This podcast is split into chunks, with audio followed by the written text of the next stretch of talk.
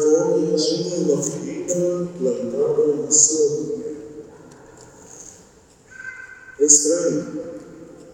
A figueira não estava plantada num pomar, estava plantada numa vinha. O que faz uma figueira no meio de um barreiral? Embora seja, soe estranho para os ouvidos modernos, nosso, do nosso, do nosso tempo, da nossa cultura, não era uma expressão estranha aos contemporâneos de Jesus que ouviram esta parábola, porque estava muito entranhado na religiosidade popular dos contemporâneos de Nosso Senhor, estava muito entranhada a concepção daquelas antigas figuras bíblicas que desde Isaías foram criando raízes profundas. Concepção que enxergava o próprio povo de Israel como a vinha do Senhor, povo escolhido por ele, cercado de cuidados.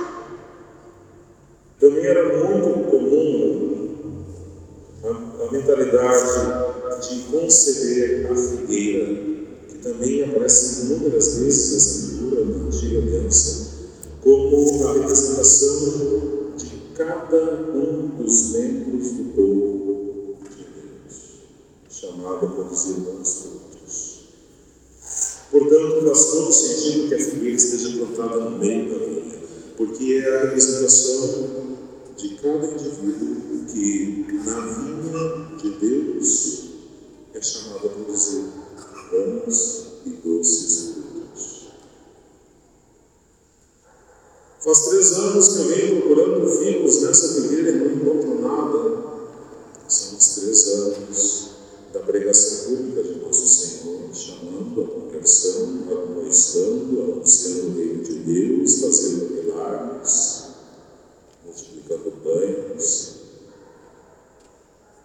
e com algumas exceções de bons frutos, de conversões, quase nada poucos.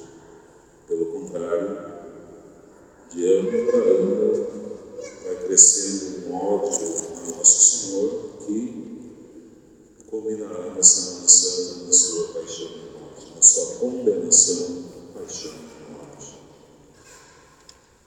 O dono da vinha é o Pai, é Ele quem se queixa. Se queixa para o vinhadeiro que é Jesus. Faz três anos que eu espero frutos dessa videira e nada. Corta essa nada. Por que, que ela ainda está aqui no meio da videira, sugando os nutrientes da terra, feito um parasita? Sim, porque recebe da parte de Deus todo o necessário para que produza frutos e não produz porcaria nenhuma. Corta fora. Nosso Senhor então pede ao Pai paciência. Senhor, me dá mais um ano. Eu vou cavocar em volta, vou colocar adubos. Pode ser. A esperança é a última que morre.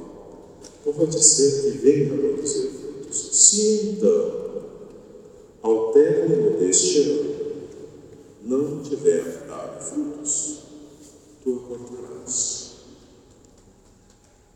Que ano é este? O que significa este quarto ano? É aquele ano inaugurado por Nosso Senhor no seu primeiro discurso público na sinagoga em Cafarnaum, ao ler uma profecia de Isaías: Eu vos anuncio o ano da graça do Senhor. O quarto ano é o tempo da nossa peregrinação aqui na terra. É o tempo da paciência de Deus. É o tempo em que Nosso Senhor vai adubando a terra pelo anúncio da palavra, pelos sacramentos, pelas pregações, pelo exemplo e pela intercessão dos santos, na esperança de que produzamos frutos. Mas eu não sei se os senhores sabem que até a paciência de Deus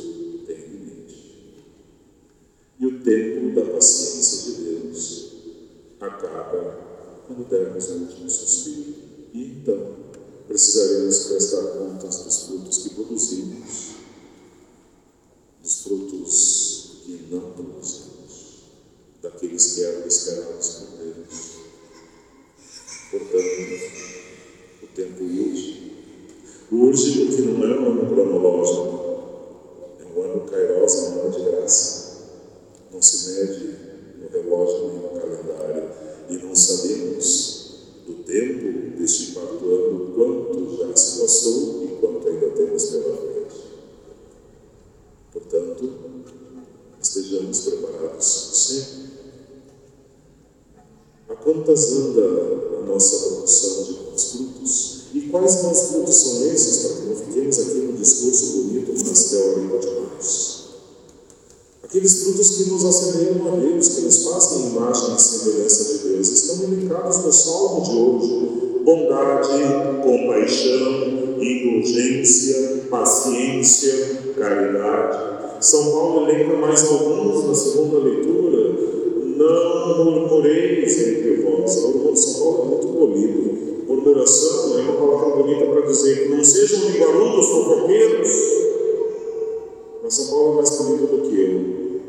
Não murmureis entre vós.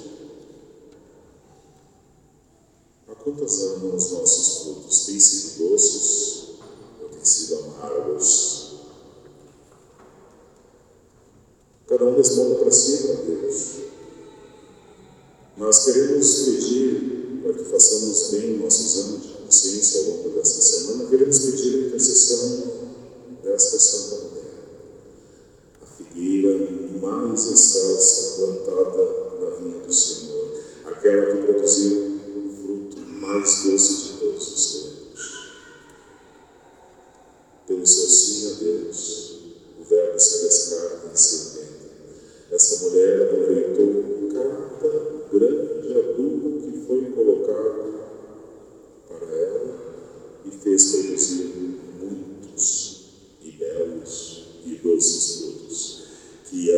mas seu exemplo nunca nos falte, sempre nos vale e a sua intercessão por nós seja contínua para que ao término do meu, do vosso quarto ano, possamos nos unir àqueles